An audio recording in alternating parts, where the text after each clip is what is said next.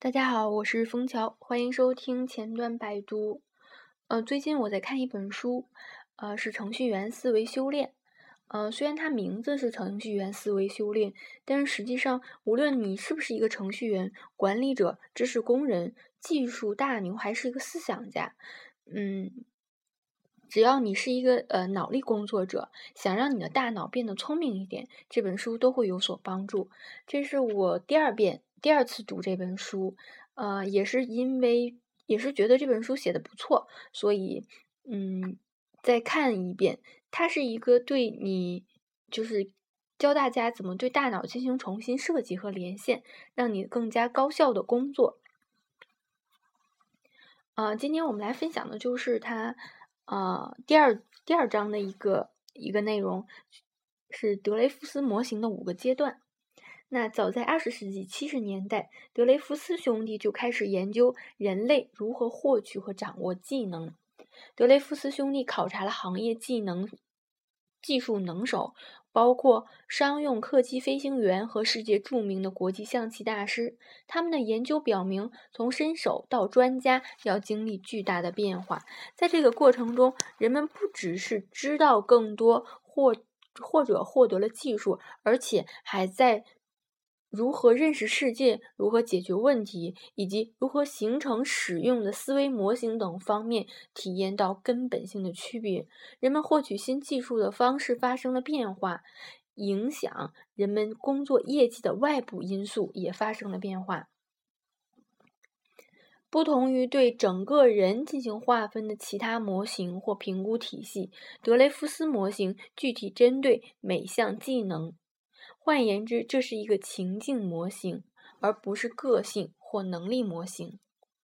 对于所有的事情，你既不是专家，也不是新手，你只是处于某个特定技能领域中的某个水平阶段。虽然你可能是个烹饪新手，但有可能是个跳伞专家。大多数非残障成人在直立行走方面都是专家，因为无需计划和思考，这已经变成了本能。第一阶段，新手，从表面意思知道他是在该技能领域经验很少或者根本没有经验。那他是这里提到的经验，他指的是通过实施了某项技术而促使思维的改变，但是并不是指说一个开发人员拥有10年的经验，但是实际上只是一年的经验重复了9次，那么这个不算是经验。新手非常在乎他们能否成功，没有太多经验指导他们不知道自己的行为是对是错。新手不是特别想要学习，他们只是想实现一个立竿见影的目标，他们不知道如何应对错误，所以出错的时候他们非常容易慌乱。所以如果给新手提供一个与情景无关的规则去参照，他们就会变得能干起来。也就是说，比如给一个形式规则，如当 X 发生时执行 Y， 那么类似的就是说新手需要一份指令清单。这个就是呼叫中心的工作原理，你可以雇佣一大批对当前技术没有很多经验的人，然后让他们按照一个决策树按部就班的执行下去。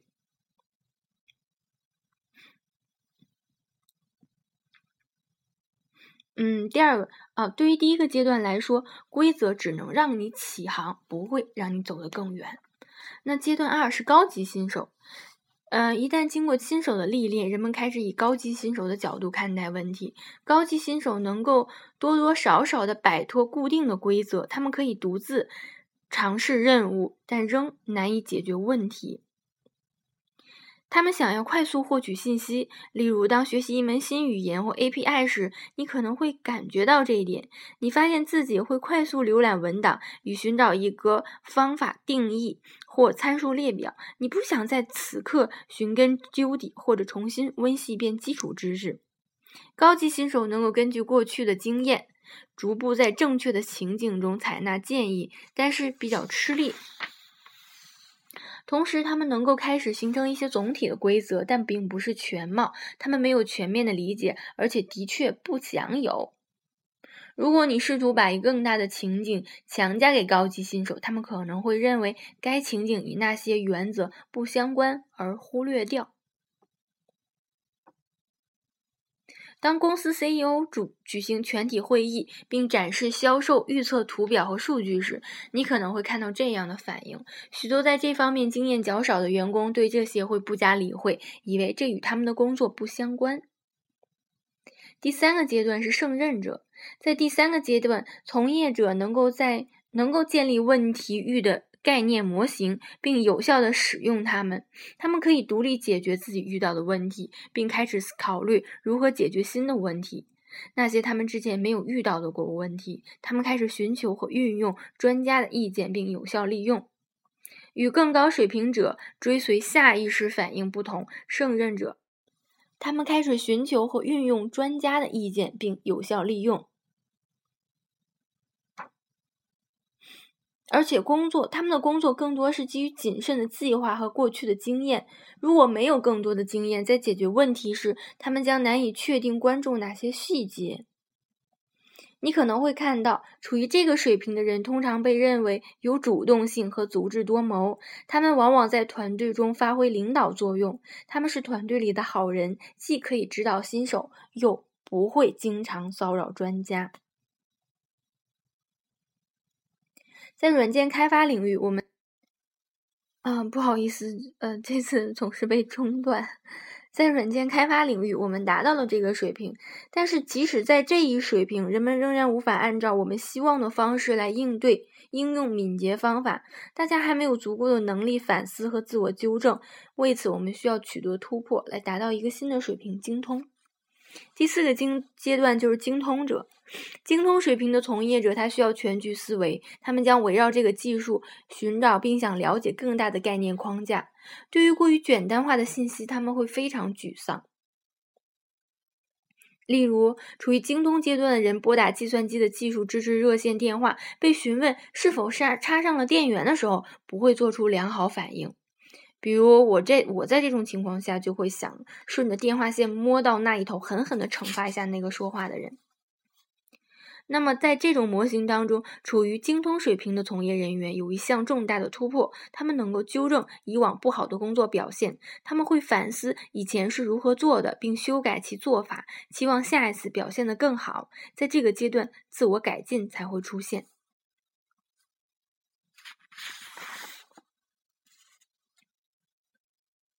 第五个阶段就是专家。我们来到了第五个也是最后一个阶段——专家。专家是各个领域知识和信息的主要来源，他们总是不断地寻找更好的方法和方式去做事。他们有丰富的经验，可以在恰当的情境中选取和应用这些经验。他们著书、写文章、做巡回演讲，他们是当代的巫师。据统计，专家的数量很少，大概占总人数的 1% 到 5%。 专家根据直觉工作，而不需要理由。我们在了解专家这个阶段的时候，我们要注意两个关键词，第一个是情境，第二个就是直觉。虽然专家非常有直觉，但是他们可能对如何得到结论完全说不清楚。他们的确不知道，只是觉得是正确的。就像我们团队中有一个人，他经常会说到一个叫运气编程，他觉得他的编程完全是运气。我觉得他有可能是直觉。当然，我们说这种直觉，有一种是新手的直觉，那这个可能就是真的是靠运气；还有一种就是专家性的直觉。